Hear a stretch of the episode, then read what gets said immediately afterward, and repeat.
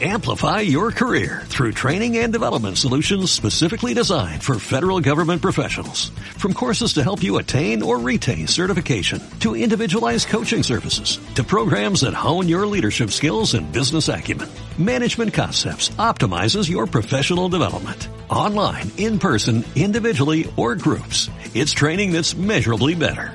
Learn more at managementconcepts.com. That's managementconcepts.com.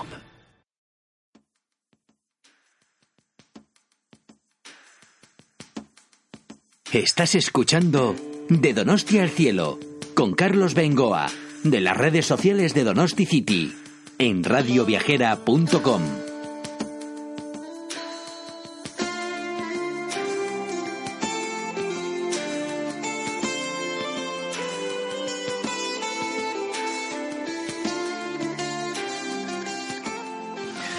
¿Qué tal estáis amigos de Radio Viajera? Un saludo de Carlos Bengoa, un saludo desde San Sebastián. Bienvenidos a nuestro programa de hoy de Donosti al Cielo en el que vamos a seguir hablando, al igual que nuestro último podcast, de la San Sebastián Gastronómica, el congreso que ahora mismo a nivel mundial sería la referencia para el mundo de la gastronomía. Aquí se han dado cita los mejores cocineros del mundo. Hubo un homenaje muy emotivo, por cierto, a Juan María Arzac, acompañado de los Martín Berasategui, Arguiñano, Arbelaiz, Aduriz, anda que no tenemos buenos cocineros por aquí, ¿eh? Aprovechando la ocasión hicimos un buen número de reportajes turístico-gastronómicos y hoy vamos a tener la suerte de irnos hasta Cádiz vamos a conocer no solo cómo es la provincia de Cádiz turísticamente, sino gastronómicamente. Y nos vamos a ir hasta Barbate, cuna atunera, vamos a llamarlo así. Tuvimos una cata de atunes que, madre mía, aquello era levantarse y aplaudir. Muy bien explicada, tanto por Pepe Ferrer como por el maestro del restaurante El Campero de Barbate que no solo sabe mucho del mundo de los atunes, sino que sabe prepararlos, yo creo que como nadie. Fue exquisita la degustación de atunes y la degustación de vinos de Jerez de levantarse y aplaudir. Así que vamos a estar con todos esos responsables, tanto con el especialista en vinos como con el especialista en la elaboración de esos magníficos atunes. Conoceremos de esta forma una provincia magnífica de luz, de color, de vida, de olor, de sabores como es eh, Cádiz. Y siguiendo con la tradición gastronómica, para que no tengamos envidia aquí en San Sebastián, hombre, ¿qué os voy a decir yo de los pinchos de los tierras? Pues hoy vamos a tener otra remesa de pinchos de la mano de Esteban Durán. Haremos un recorrido por las calles de la parte vieja. Si en el anterior podcast hablamos de los pinchos tradicionales, en esta oportunidad vamos a hacer una ruta de pinchos ya más sofisticados, ¿eh? que hay verdaderas obras de arte a nivel culinario aquí por nuestros bares de la parte vieja. Así que esto es lo que os ofrecemos para hoy, en De Donosti al Cielo. Ya sabéis que estamos en todas las redes sociales, con nuestro blog donosticity.org, planes, excursiones, recomendaciones, temas de actualidad como San Sebastián Gastronómica, y luego tenemos nuestro Twitter, nuestro Instagram, nuestro Facebook, nuestro canal en YouTube, este programa de radio, y desde hace unas fechas también colaboramos con una sección precisamente de planes, de excursiones para el fin de semana y de muy bellas fotografías en las cámaras de Teledonosti con nuestros buenos amigos de Guipúzcoa a diario a los que tenemos que agradecer la opción que nos dan de estar también en televisión. ¿eh? Ya lo veis, televisión, radio, todas las redes sociales, en fin, tratamos de divulgar nuestra provincia, nuestra tierra y todo lo mucho que hay también fuera de ella. Así que bienvenidos a De Donosti al cielo. Esperamos entreteneros en los próximos 40 minutos.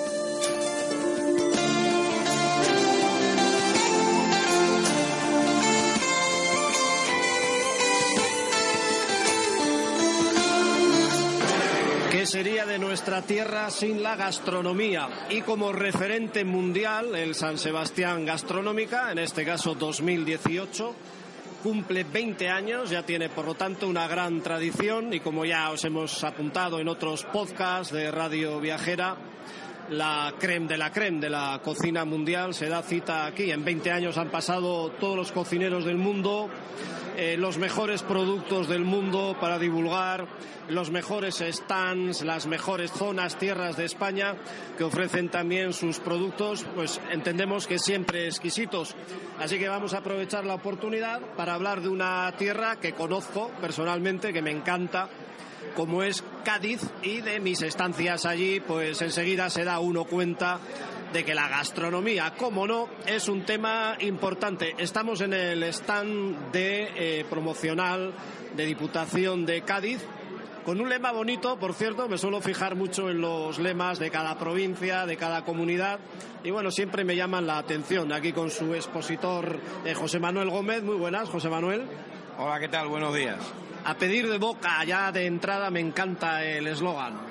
Sí, la verdad que, que va, que va con todos los productos que nosotros tenemos allí en Cádiz. Oye, a ver, cuéntame un poquito de entrada. Eh, yo conozco Cádiz y su región, vamos, su provincia, bueno, los pueblitos blancos, ¿qué voy a decir? Eh, pero para quien no ha ido a Cádiz, eh, ¿Qué diseño le harías un poquito? Primero vamos con el tema paisajístico, un poco cultural, eh, las playas que se encuentra, la zona del interior. ¿Qué dibujo le harías? A ver cómo le venderías la, la moto a nivel gaditano. Bueno, la verdad que nuestro oficio, eh, lo que nos ocupa y nos preocupa ahora mismo es eso, vender Cádiz.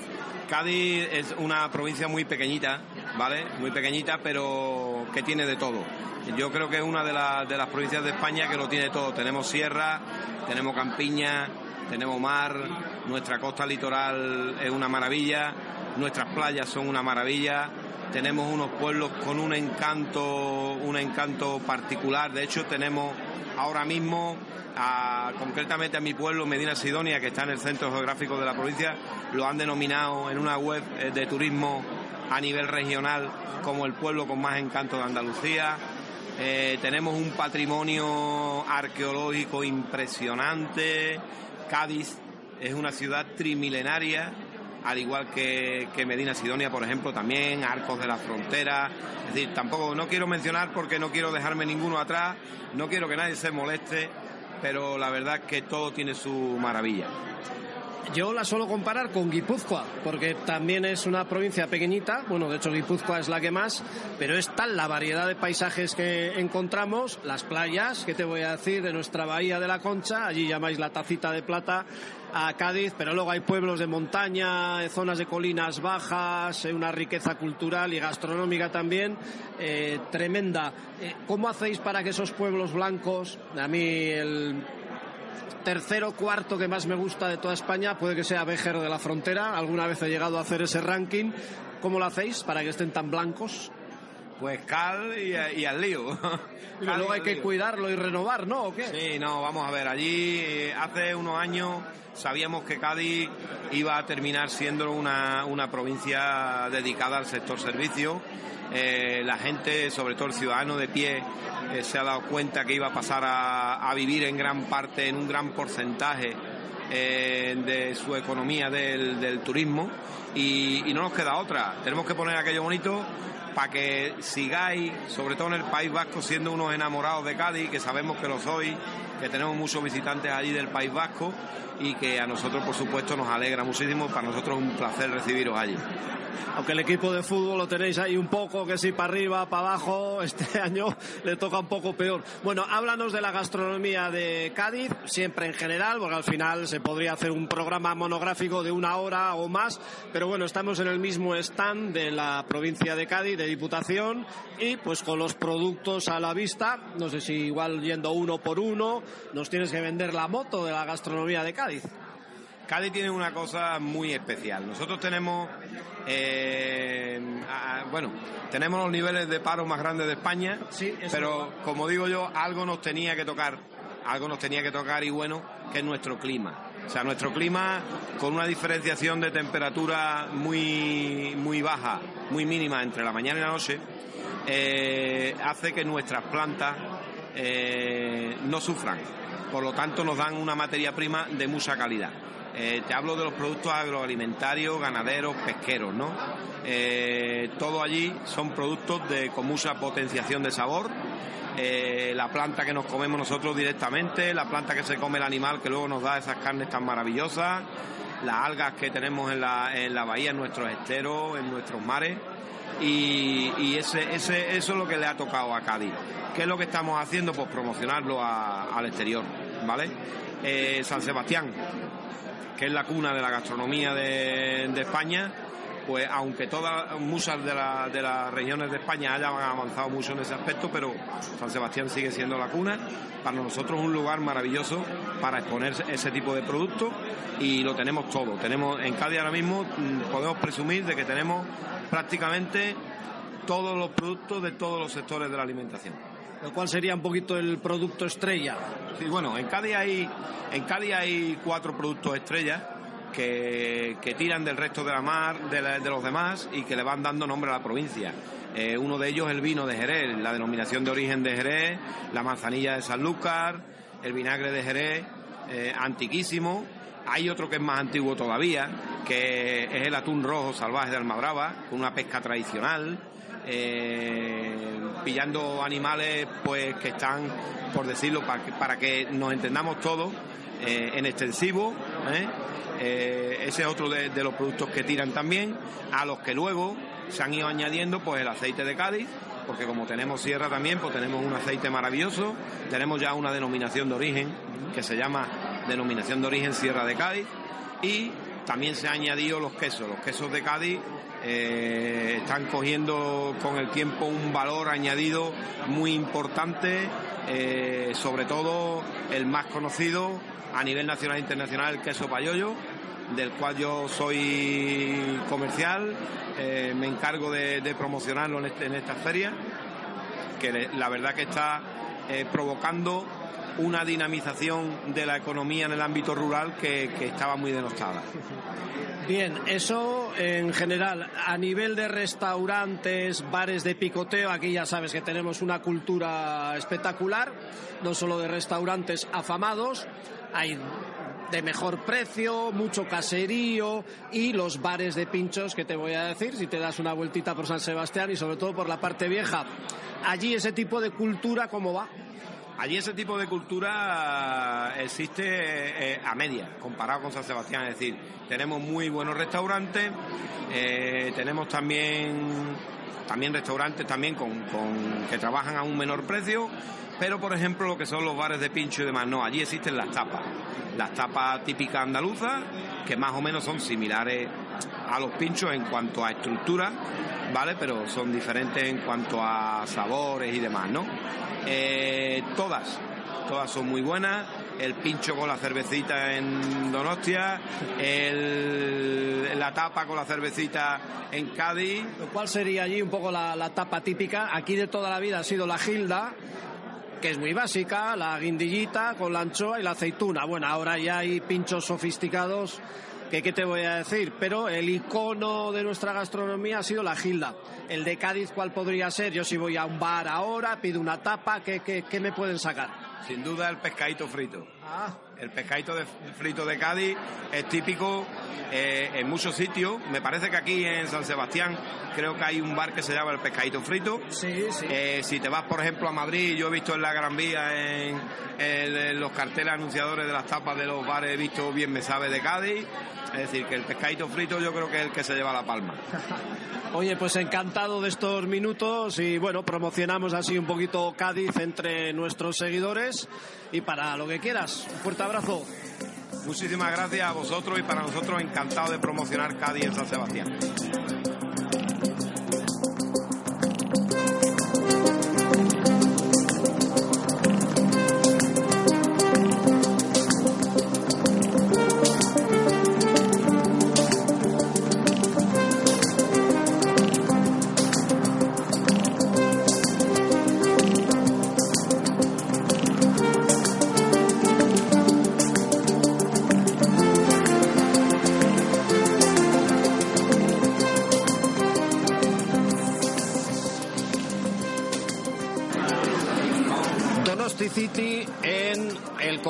San Sebastián Gastronómica. Ya hemos hecho diferentes secciones de este congreso, como sabéis, a nivel mundial pues es un referente, algo que empezó aquí hace 20 años y que se ha ido consolidando con los mejores cocineros, los mejores productos, las mejores catas.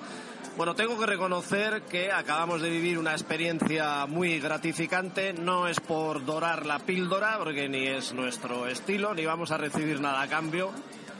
Pero tengo que reconocer que es la mejor cata que ha disfrutado Donosti City en muchos años. Igual es porque nos gusta el atún, igual es porque nos gusta Cádiz, o igual es por la magnífica presentación que acabamos de vivir hace tan solo unos instantes a través de Entiendo, que uno de los maestros gaditanos a la hora de servir atún en su restaurante, que es Julio Vázquez, del restaurante El Campero de Barbate, si no me equivoco. Julio, muy buenas. Hola, muy buenas. Encantado de que puedas estar unos minutos aquí con Radio Viajera en nuestros programas de Donosti al Cielo, en los cuales pues procuramos transmitir no solo cosas de nuestra ciudad, eh, sino también del mundo entero. Bueno, viajes que hacemos, gente que conocemos, gente que conocemos como vosotros. Entiendo por lo que has contado que eres un apasionado de los atunes. La verdad que sí, que como barbateño que soy disfruto de un producto tan mágico como, como es el atún rojo salvaje de Almadraba y difundimos lo que sabemos sobre este mágico producto. ¿Qué tiene el atún rojo de Almadraba que no tengan otros atunes? ¿Por qué está tan rico? Bueno, aparte de que lo cocines muy bien, pero ¿por qué tiene esa rotunda fama? Hombre, tiene esa fama por, primero por el, por el lugar por donde pasa, que es en el sur de, de España. Solo hay cuatro tipos de almadraba, las cuales capturan los atunes eh, en nuestro litoral gaditano y es un atún que viene 100% óptimo en grasa, que viene del Atlántico al Mediterráneo para desovar, finales de abril, primeros de mayo. Y es un atún 100% óptimo en grasa, como he dicho anteriormente, un atún que se diferencia de todos los demás. Le habéis llamado a la presentación el susurro de los atunes, es, como el título de un libro, vamos, cuéntanos por qué. Sí, eso es una pequeña fábula que tenemos del atún que viene del Atlántico al Mediterráneo buscando aguas más cálidas para desovar y tiene unas vivencias las cuales cuando caen en la almadraba, arte de pesca milenario y finicio y selectivo sobre todo, eh, ese atún que se captura, mm, tenemos una fábula que nos cuenta sus vivencias desde el Atlántico al Mediterráneo y desde ahí tenemos el susurro de los atunes, ¿no?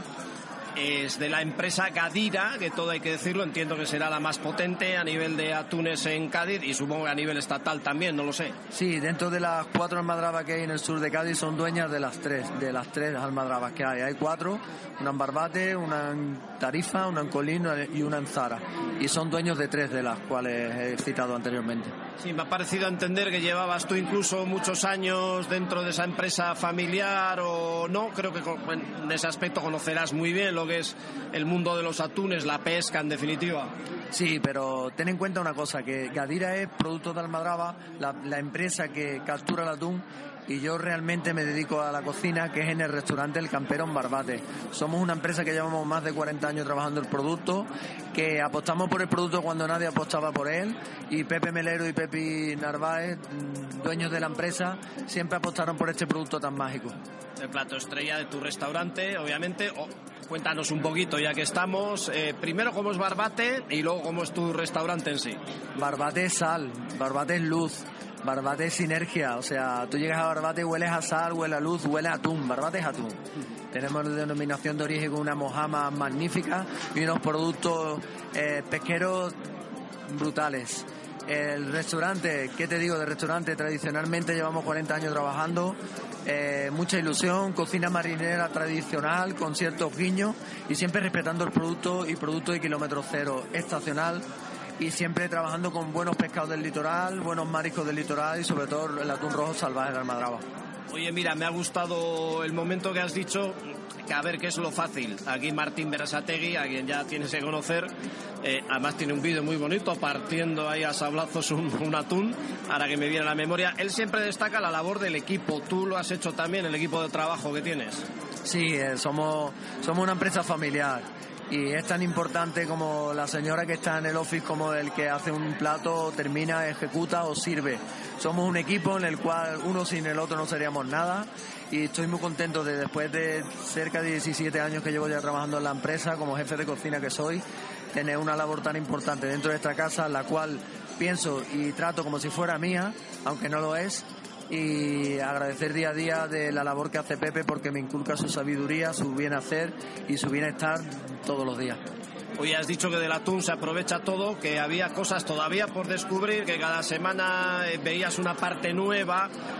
¿Esto es así? Ahora mismo, ¿cuál sería la parte estrella, por así decir, del atún? Eh, el atún podríamos decir 25 sabores, 25 texturas y 25 partes, de las cuales el que estamos hablando ahora mismo trabajamos, pero hay muchas más, entre ellas el paladar, una parte que hemos elaborado hoy, una parte desconocida, cielo de la boca, pertuberancia de carne interna hacia los ojos, una parte que ya de por sí era un aprovechamiento de pescadores, que el ronqueador, el que despezaba los atunes, se la llevaba a casa.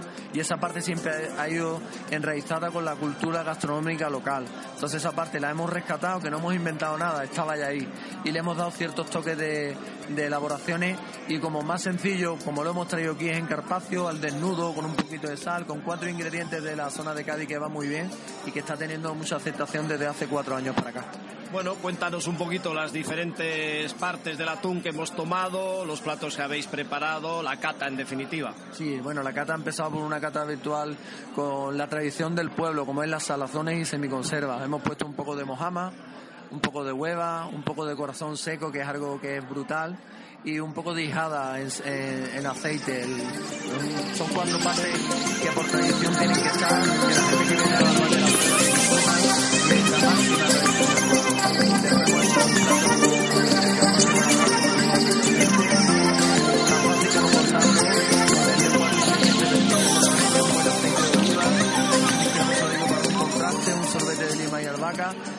y es un postre que, o sea, es un plato que, gusta mucho, ¿vale?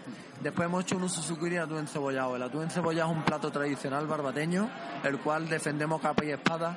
Y hemos dado un saltito en este plato. Hemos hecho un susukuri, el cual ponemos láminas de, descargamento de lomos finas con todos los elementos que conllevan un atún encebollado, tanto aromáticamente como en sabor. Una crema de atún encebollado, le hemos regado un aceite bien caliente, infusionado todos los elementos y conseguimos con este plato que ah, visualmente sea plato semicrudo que cuando lo, te lo metas en boca nos recuerde a ese atún encebollado nuestro de toda la vida, o atún colorado que le llamamos allí en Barbate. Oye, mira, se me está derritiendo el micrófono. Ahora son teléfonos móviles todos. Cualquiera que le digas que se hacen programas de radio con el teléfono.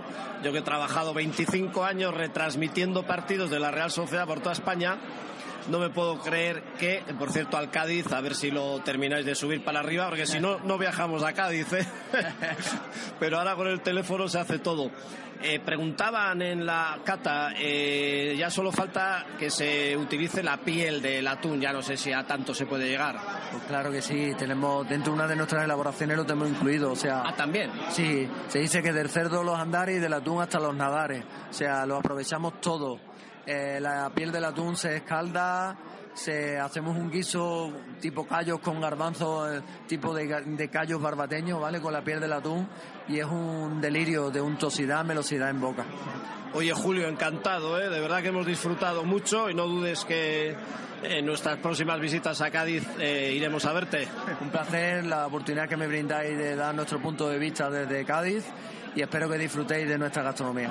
Porque ahora si me dejas voy a estar con eh, José Ferrer, Pepe Ferrer, que es embajador para la gastronomía del Consejo Regulador de las denominaciones de origen Jerez. Porque claro, el vino Jerez, bueno, la verdad es que no necesita presentación, Aquí tenemos también nuestros vinos, el Rioja Alavesa, bueno, ¿qué vamos a decir?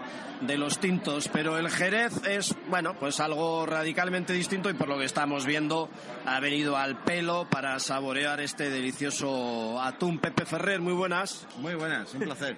Encantado de que estés aquí también con nosotros en nuestros blogs de donosticity.org y en los programas de radio viajera. Hacías un gesto así un poco eh, cuando hablábamos del Cádiz. subir a primera o qué? Bueno, yo creo que deseando, porque además el Cádiz, bueno, el Cádiz realmente hay que seguirlo, esté donde esté, pero tiene una afición que es absolutamente fiel. Pero, hombre, vendría muy bien también para recibir allí a la Real, ¿no? Sí, sí, sí. La Real es difícil ya que baje a segunda, creo yo. O sea que lo, normal sería que, que veamos al, al Cádiz en primera, porque no vamos a Cádiz desde entonces. Bueno, yo personalmente estuve por mi cuenta hace un par de inviernos Además pegó una ola de viento sur que pudo estar en la playa en las navidades de un diciembre del 2015 fue, porque luego fui a Marruecos a hacer un viaje por allí. Bueno, el Jerez, ¿qué vamos a decir? Has dicho que es la bodega más visitada de Europa. Bueno, dentro de la denominación de origen Jerez de Cherry, tenemos la bodega más visitada de Europa, que es la bodega de González Vía, la famosa bodega conocida por un vino fino que realmente es un icono del, mundo del vino, que es el tío Pepe, y es realmente la bodega más visitada por estadística de, de Europa. Así que bueno, también se puede hacer enoturismo y gastroturismo cuando se va a Cádiz. Nos habéis presentado hoy cuatro variedades de Jerez. Sí, tenemos eh, el vino de Jerez, al vino de Jerez le ocurre como a la provincia de Cádiz. Tenemos una diversidad tremenda. Tenemos desde los vinos más secos, los vinos más dulces. Y en este caso hemos traído solamente vino seco porque era realmente lo que funcionaba con el atún de Almadraba.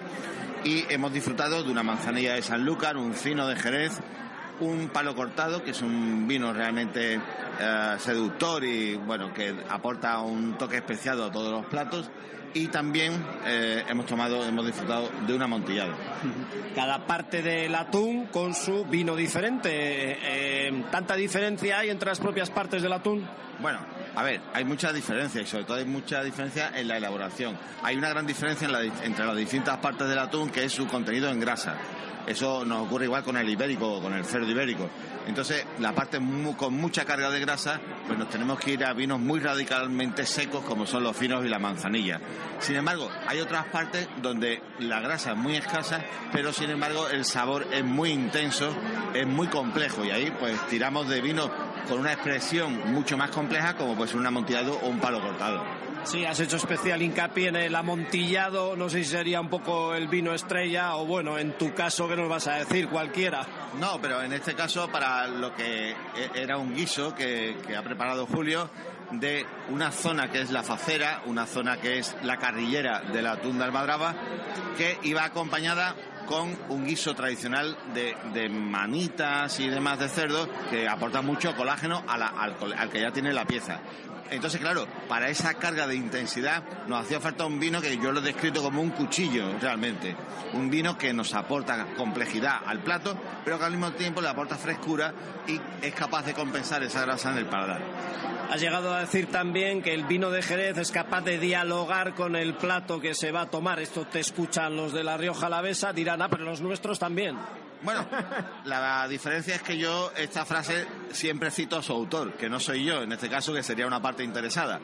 Esa frase la repite continuamente Josep Roca, que como bien sabe es copropietario del Seller de Can Roca, uno de los mejores restaurantes del mundo, y que él que tiene oportunidad de recibir a eh, bodegas de todo el mundo, él siempre defiende que la capacidad de diálogo de los vinos de Jerez con los ingredientes de un plato realmente es única en el mundo del vino.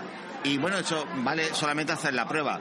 Eh, no solamente, a diferencia de los vinos y los, vinos tintos y blancos, son vinos que dan respuesta a algo que es imposible, como puede ser en los amargos de las verduras, algo tan tradicional aquí como los espárragos o las alcachofas, y realmente se hablan de tú con nuestros vinos y realmente eh, funciona muy bien. Pero también ocurre que nuestros vinos son capaces de potenciar sensaciones que otros vinos no son capaces como por ejemplo el picante. Si te gusta el picante, basta acompañar tu plato con un amontillado para que el picante se multiplique por dos y por tres. Esa capacidad realmente pues no la tienen los vinos tranquilos y por eso somos diferentes en principio. Con lo cual no somos tampoco competencia. Se puede disfrutar de una buena comida con un blanco y con un tinto, de la Rioja Alavesa, que hay blancos también que son los grandes desconocidos en Rioja, pero hay momentos del menú que podemos acompañar con un vino de Jerez porque nos va a aportar una experiencia gastronómica diferente. Bueno, yo ya media hora después de la cata tengo todos los sabores todavía en, la boca. Tienes todo Cádiz en el paladar. sí, sí, me llevo Cádiz, pero para un buen rato. Además, le has pedido al responsable de la Diputación de Cádiz que le pongan una calle precisamente al canciller. sí, sí, a, a, los hermanos Roca. Hombre, porque es que eh, realmente ellos lo hacen, la promoción que hacen de nuestros productos es una cosa absolutamente por convencimiento. O sea, aquí no hay ningún patrocinio, la Diputación, ni nadie, ninguna bodega en Cádiz le paga nada al señor de Can Roca para que hablen de nosotros. Lo hacen porque están enamorados de nuestra tierra y nosotros realmente tenemos en ellos unos grandes embajadores y amigos. Bueno, entiendo que habéis estado aquí muy a gusto en San Sebastián y en este congreso que pues puede que sea una de las referencias a nivel mundial. No es exagerar, vamos, ¿no? Es, es- es realmente una referencia. Yo personalmente eh, descubrí Donostia la primera vez que vine a San Sebastián Gastronómica y eh, aparte de ahí ya en ese primer viaje me llevé muchos amigos donostiarras y no solamente vengo en esta cita fija por trabajo, sino que durante el año pues he venido en Semana Grande, he venido a disfrutar de la primavera, del otoño eh, y después tenéis también una despensa que a mí me vuelve loco, o sea que genial. Sí, sí, está mal que lo diga. De hecho, por eso sacamos nuestro blog nosotros a nivel fotográfico, paisajístico, cultural, gastronómico. La verdad es que no, no nos podemos quejar. Pues os felicito. Veo que el stand de Cádiz, además, bonito eslogan, como dijimos ayer con su responsable, a pedir de boca. Eh, pues nos ha maravillado lo que habéis presentado, lo que hemos comido y no dudéis que estaremos mucho en contacto. Pepe Ferrer, muchas gracias. Nada, muchas gracias y te esperamos a ti y a todos los oyentes en Cádiz. Ya le hemos dado las gracias también a Julio Vázquez del restaurante El Campero de Barbate, esa tierra llena de luz y que por cierto decía Pepe en la presentación también que Cádiz es tierra de contrastes, tiene 300 días de sol, 300 días de sol, pero también es el punto de la, de la península ibérica donde más llueve. ¿En qué punto exactamente? Porque lo tengo en la punta de la lengua, Grazalema, ¿puede En ser? la Sierra de Grazalema, en la. Sierra de Grazalema, en efecto. Llueve más que en Santiago. Ayer le preguntaba a vuestro compañero eh, cómo lo hacéis para que estén todos los pueblos tan blancos, porque una cosa es que sean los pueblos blancos famosos, Arcos de la Frontera, tal, eh, pero otra cosa es que estén todo el año blancos, eso es que hay una mano ahí de la gente que lo limpia, que le cuida, que le da cal. En efecto, hay un trabajo eh, de los vecinos por tener realmente los pueblos preparados que estén para recibiros.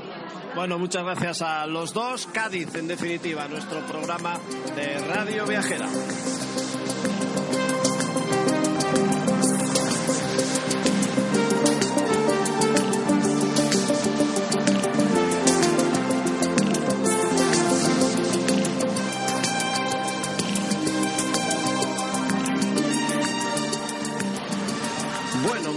Nuestra mascota Gaby, esa fenomenal gaviota que tenemos, que le he dicho que se pare en pleno centro de la ciudad, porque tanta excursión, tanta recomendación, tantos planes y tanta belleza de nuestra tierra me abre el apetito y me ha dejado la gaviota en el mercado de la brecha, que se va a renovar, por cierto, pero que tiene su tradición, que tiene su historia, por supuesto, porque bueno, de hecho hasta apareció aquí la primera muralla de la ciudad, algún resto creo que se conserva de restos de... Bueno, mejor que me lo explique, espera, Esteban. Esteban, ven por aquí una vez más. Le estoy Hombre. viendo aquí a Esteban, Vamos, Esteban, ¿qué tal Esteban estás? ¿Qué te aquí? que se me ha abierto el apetito, que me vas a hacer una ruta de pinchos ahora. En su día hablamos de los tradicionales, ahora vamos a ir a los sofisticados, pero estaba yo hablando sin querer, no sé por qué me he enrollado yo de la brecha. No me extraña que se te abre el apetito aquí en este, aquí delante de todas nuestras caseras, de nuestras tradicionales Sí. productoras de- del, cas- del caserío, aquí con estas cebollitas, zanahorias, lechuguitas de aquí de, del caserío. No me extraña que se te haya abierto el apetito aquí además cerca, aquí al lado de, de nuestro representante famoso de la tamborrada Donostierra. Es verdad, sí, la estatua que hay aquí de nuestro tamborrero. Bueno, ya hemos hablado de eso algunas veces, pero hay restos de muralla por aquí, tanto en el propio mercado de la brecha, el moderno abajo, como incluso en el aparcamiento, ¿no? Sí, sí, en, en los bajos, en el aparcamiento, hay restos de la muralla, pocos restos de la muralla antigua, pero sí te puedo decir que estamos en el sitio que se llama La Brecha porque por aquí, en dos tradicionales asedios que sufrió la ciudad, 1719 y 1813, es por donde se logró entrar a la ciudad. Eso es, sí, sí, sí. Sabía yo que había alguna cosita así como para destacarla. Oye, vamos a ver, lo primero que hay que decir, que yo creo que no lo dijimos en nuestro podcast anterior, en el que hablamos también de pinchos, en Donostia hay 60.000 sitios donde poder tomar pinchos a gusto, buenos, en muchos de ellos con buen precio también, que alguno ya sé que suele decir, ah, es que es muy caro todo y tal. No, hombre, lo, lo, lo, lo bueno normalmente cuesta un poquito más y luego depende de dónde estés, pues la belleza del sitio y lo entrañable que tenga también el mismo. Hay zonas en Donosti, está la parte vieja, está en Gros, donde hay también muy buenos y afamados bares, está el propio centro, donde también hay muy buenos y afamados bares, eh, Amara Nuevo, en el antiguo también empieza a desarrollarse la cultura de los pinchos, pero bueno, nos tenemos que centrar en tres o cuatro y nos tenemos que centrar en la parte vieja que la tenemos aquí a mano y yo estaba ya con el estómago con un boquete que me está pidiendo el apetito. Esteban, como ya os dije en su día, eh, conoce fenomenalmente bien el gremio de la hostelería de San Sebastián, el tema de los pinchos, las familias que iniciaron los bares. Él también ha trabajado en un bar. Sinceramente, eres de lo mejor que nos pueda asesorar ahora mismo de pinchos. Eh, no sé si soy lo mejor ni el más indicado, pero ¿qué te parece si hoy, en vez de hacer una rutita de pinchos tradicionales, nos adentramos y hacemos cuatro o cinco bares con estos pinchos innovadores de la nueva cocina de gente joven que se decidió en su día a coger bares que ya estaban instalados, pero que bueno han intentado transformar un poquito y decirnos que no solamente de la gira, el huevo con gamba, las gambitas y tal, se puede alimentar el hombre. Sí, sí, sí, sí, sí. Venga, vamos a lo sofisticado y por dónde me empiezas a llevar. Venga, de aquí desde la brecha. Bueno, desde aquí desde la brecha, ¿qué te parece si entramos en la calle Fermín Calvetón?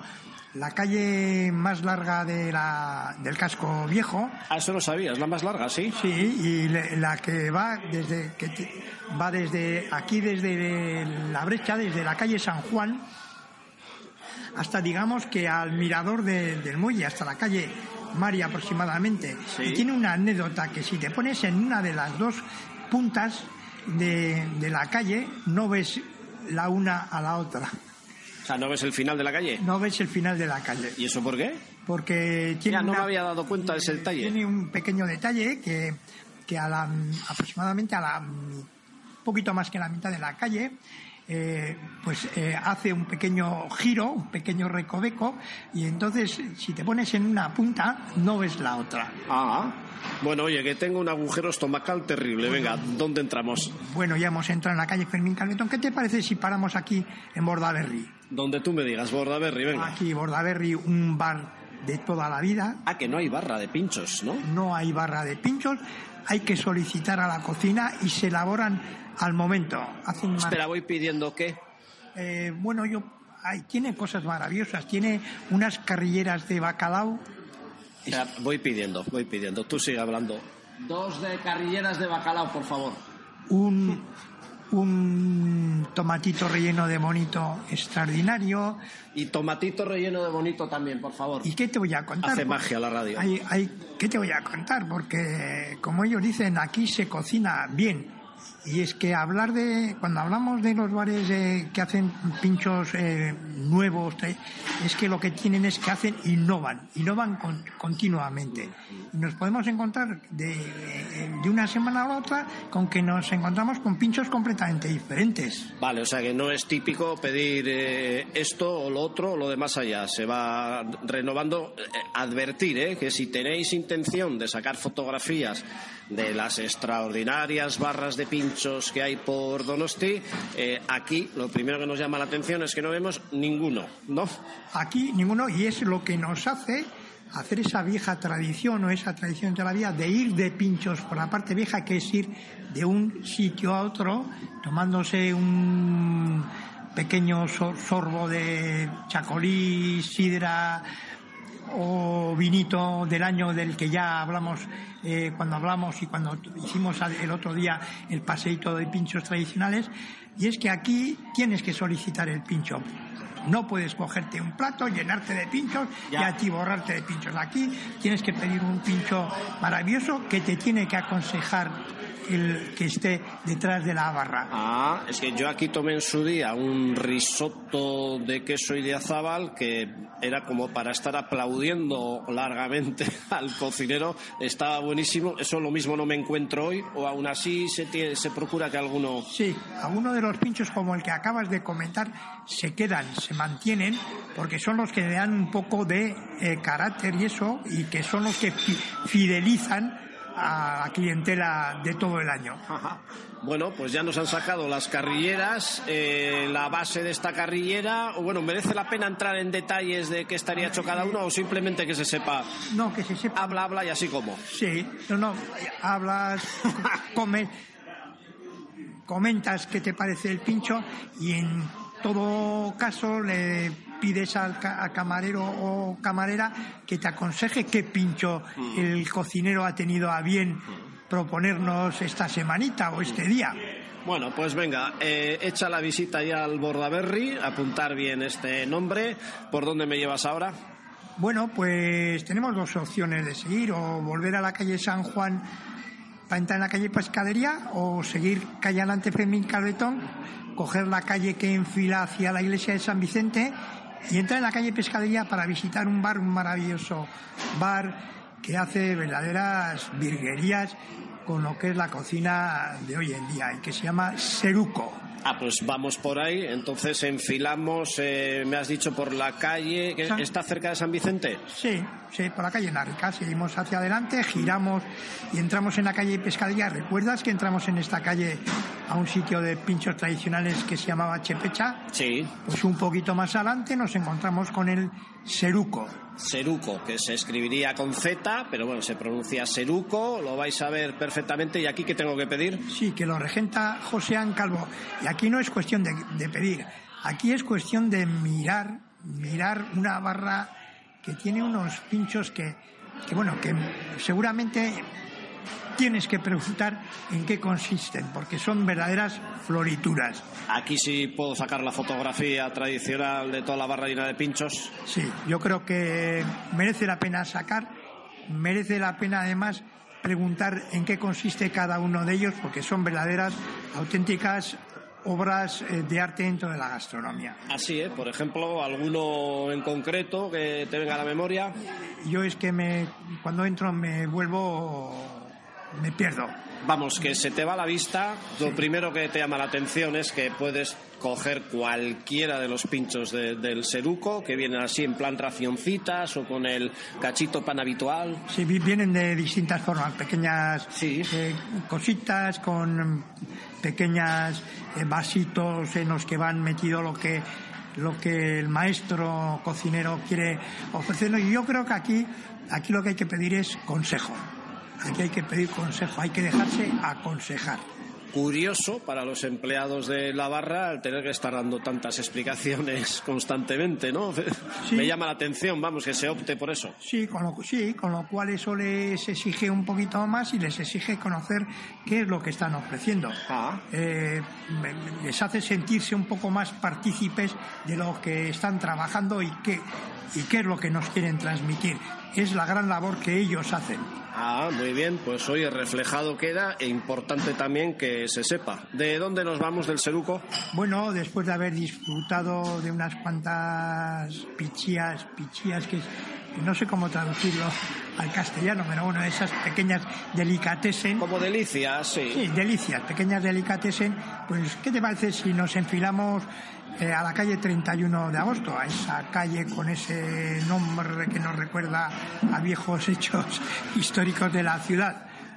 Sí, sí, fenomenal. Donde tú me digas, venga, ¿dónde entramos? Bueno, pues entonces nos enfilamos hacia la calle 31 de agosto, entramos a la calle 31 de agosto y a mitad de la calle nos encontramos con una bifurcación eh, que nos lleva a la antigua entrada de lo que es hoy en día el Museo San Telmo y que en su día era la vieja entrada al parque de artillería, porque recordemos que el Museo San Telmo en su día fue un parque de artillería. De hecho, de ello, el que esa pequeña calle tenga una fuente que se llama Fuente Cañoyeta, no de los cañones, una sociedad gastronómica por cierto, la primera sociedad gastronómica de la ciudad, que se funda en 1900 por un grupo de médicos y que se llama Sociedad Cañoyetan. Y ahí, entrado en este pequeño espacio, al final del todo nos encontramos con un bar, con un pequeño bar que se llama La Cuchara de San Telmo. Ah, que está en una callecita estrechita, puede ser la más estrecha de la ciudad, la que iría del lateral de la plaza de Zuloaga, Museo de San Telmo, hasta la plaza de la Trinidad. Hoy ahora no me viene a la memoria cómo se llama. Eh, calle Santa Corda. Esa es, es, puede que sea la más estrecha de la ciudad. Eh, yo creo que sí, absolutamente la más estrechita de la ciudad. Ir dos personas en paralelo es costoso. Sí, pues ya me dices todo. Eh, la cuchara de San Telmo, entonces, ¿por qué? Pues la cuchara de San Telmo en su día fue el mesón San Telmo y bueno, eh, ahí llegaron hacia el año 1999 eh, cocineros que habían trabajado en el mm, bodegón Alejandro con Martín, con Martín Berasategui. Ahí empezó Berasategui a hacerse estrellas Michelin. Eh, ahí en el, en el bodegón Alejandro, bodegón de la familia. Sí. El bodegón que montó y en el que eh, trabajó y metió muchas horas a los, a los fogones, su amacho, la que creo que le dio todas las virtudes que él tiene. Sí, sí, es posible. Bueno, y en la cuchara de San Telmo, entonces, ¿qué vamos a encontrar? En la cuchara de Santemo pues, vamos a encontrar eh, algo innovador, algo que aprendió y que cogió un hombre como, Man- como Alex Montiel, un chico catalán que ya te digo trabajó en los fogones con Iñaki, uno de los fundadores del Bordaberry, fundaron la cuchara de San Telmo y bueno, pues se dedicaron a intentar traspasar esos platos que se iban modernizando en la cocina de aquí. Se los, eh, él lo intentó traspasar en forma de pinchos, en forma de pequeñas tapitas, en pequeñas porciones y lo trasladó al, a, la cuchara de San Telmo. O sea, que hay sello Berasategui también en este, en esta, en este restaurante, la cuchara de San Telmo. Sí, yo creo que sí, que hay un poquito sello Berasategui con mucha imaginación de los que lo fundaron, de los cocineros, que como te he dicho, Iñaki del Bordaberry, que ya has visto qué innovaciones hace, y Alex Montiel, que es un personaje que tiene una imaginación absoluta. Ah. Yo aquí, en- entre otros pinchos, que habría que recomendar que también hay que pedir y solicitar, ¿eh? porque Sí, eh, sí. son muy innovadores, pero aquí siempre hay, hay un, un pincho que son sus carrilleras. Carrilleras también aquí, o sea, como en el Bordaberry que he pedido carrillas, sigo pidiendo carrilleras. Eh, ¿Por qué la carrillera? En, en el Bordaberry creo que al final nos hemos decidido por unas cocochas de, de, de bacalao. Eso tú, porque yo he pedido todo, ¿eh? Tú, es que tú, no sé qué te pasa hoy, pero es que has venido con un Sácame una carrillera, por favor, también aquí. Sí, sí. Y, y fuá. Ah, fuá, es verdad, Fuá. sí, ese he oído hablar aquí. Un fuá. Fuá que lo hacen a su estilo muy especial y que hay que, hay que solicitar. Aquí sí que hay que solicitar esas carrilleras y fuá. Vale, luego vengo a por el foie, apárcamelo ahí. Ahora nos vamos, ¿dónde? Bueno, ya hemos acabado aquí tan rapidito en el Museo de San Telmo. Hay muchas cositas para degustar. Lo que pasa es que yo creo que si aquí degustásemos todas las maravillas que tienen, Carlos, se te quitaba el hambre ya. Entonces vamos a acabar, vamos a, visitar otro bar de estos modernos, de estos nuevos que han innovado la cocina y nos iríamos cogiendo otra vez la calle 31 de agosto, camino de Santa María, llegaríamos casi a Santa María y nos encontraríamos con un bar que se llama A Fuego Negro. Bonito sitio, sugerente nombre y eh, ¿por qué el fuego negro? Eh, pues habría que preguntarle a Edorta por qué ese nombre, por qué le pusieron ese nombre. Lo que sí te puedo decir es que fue muy sugerente el día que lo fundaron, el 6 del 6 del 6. El 6 ¿O yo estos tienen relación con Satanás o algo pasa ahí? Yo creo que sí, Sí, ¿no? que estos hicieron para hacer las cosas tan maravillosas que hacen un pacto con el diablo. Oh. Inauguraron un 6 del 6 de 2006 Sí, sí. y creo que el pacto con el diablo estuvo bien establecido. Sí, sí. ¿Y qué tipo de cocina encontramos aquí? ¿Qué habría que pedir? Esta es una cocina muy modernista. Eh, Edorta, su socia, los que lo montaron son gente muy imaginativa, muy gente que, combina la comida, con, eh, con el beber, con el charlar, con, con las nuevas eh, tendencias en, dentro del, digamos que del grafismo, de, del cómic, del disco, todo. E- ellos combinan el placer de comer, beber y hablar con el placer de disfrutar del oír. Vamos, que es más que un bar, más que un pincho, eso eh, eh, otro tipo de cosas también. Sí, sí, es... eh, cuando- Incluso igual hasta la decoración. Eh, yo creo que sí, hasta la propia decoración es diferente, es, es un concepto un concepto nuevo. Y entonces ellos aquí recomiendan un pincho es tan difícil, ellos tienen un pincho que hacen eh, que es un pincho de remolacha agria.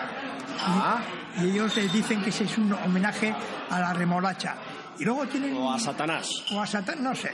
Y, y luego tienen una maravillosa combinación que son unas aceitunas rellenas y que están regadas de vermú.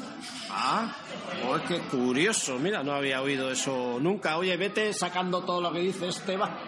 Así vamos probando, ¿eh? Oye, Esteban, un placer. No sé si nos queda algún otro sitio. Eh, yo creo que lo viejo así ya, así eh, que cambie un poquito y que sea, eh, que nos lleve a esta modernidad es muy difícil Oye. ya encontrar. Me gusta el tema, me gusta cómo lo estás contando. eh, se nota que sabes y conoces todos los entresijos de la hostelería guipuzcoana. O sea que vamos a estar en alguna otra ocasión para hablar de otros establecimientos, como hemos dicho, de Gros, del centro y tal, porque son temas que gusta a los turistas, que gusta a los donostiarras también, ¿eh? Y en estos programas de radio intentamos que conozcáis eh, todo este tipo de cosas con gente profesional, que con gente que sabe de lo que se habla. Eh, te llamaré en alguna ocasión. ¿Estarías dispuesto a contar para Radio Viajera más cositas de Pinchos de Donosti? Hombre, ¿por qué no, Carlos? Cuando, cuando quieras. Oye. sal- saliéndonos, como has dicho tú, un poquito del entorno del eh, casco viejo y visitando otros lugares de la ciudad que merecen la pena. Y además haciendo ese énfasis en que el, el ir de pinchos es ir un poquito de bar en bar, catando maravillosas combinaciones no solamente con nuestros vinitos y esto, sino acompañados siempre de algo sólido para Ay. que no se nos suba el alcohol a la cabecita. No, eso es fundamental. Gracias, Esteban. Hasta otra. Bueno, Carlos, nos vemos.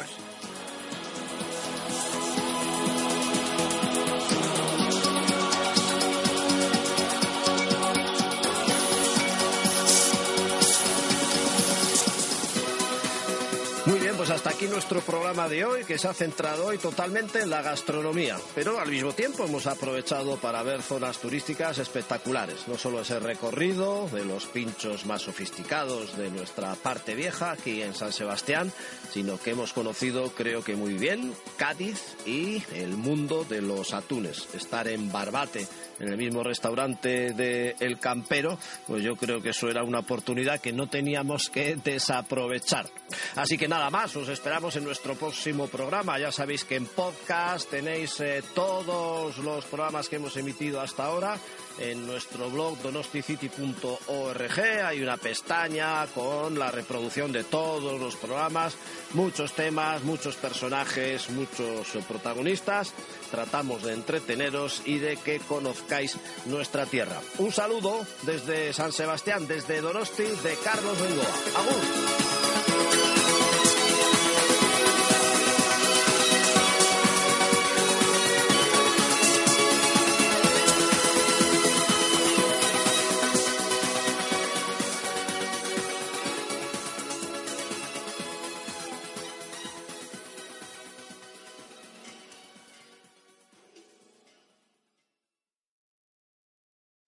Amplify your career through training and development solutions specifically designed for federal government professionals. From courses to help you attain or retain certification, to individualized coaching services, to programs that hone your leadership skills and business acumen, Management Concepts optimizes your professional development. Online, in person, individually, or groups, it's training that's measurably better. Learn more at managementconcepts.com. That's managementconcepts.com.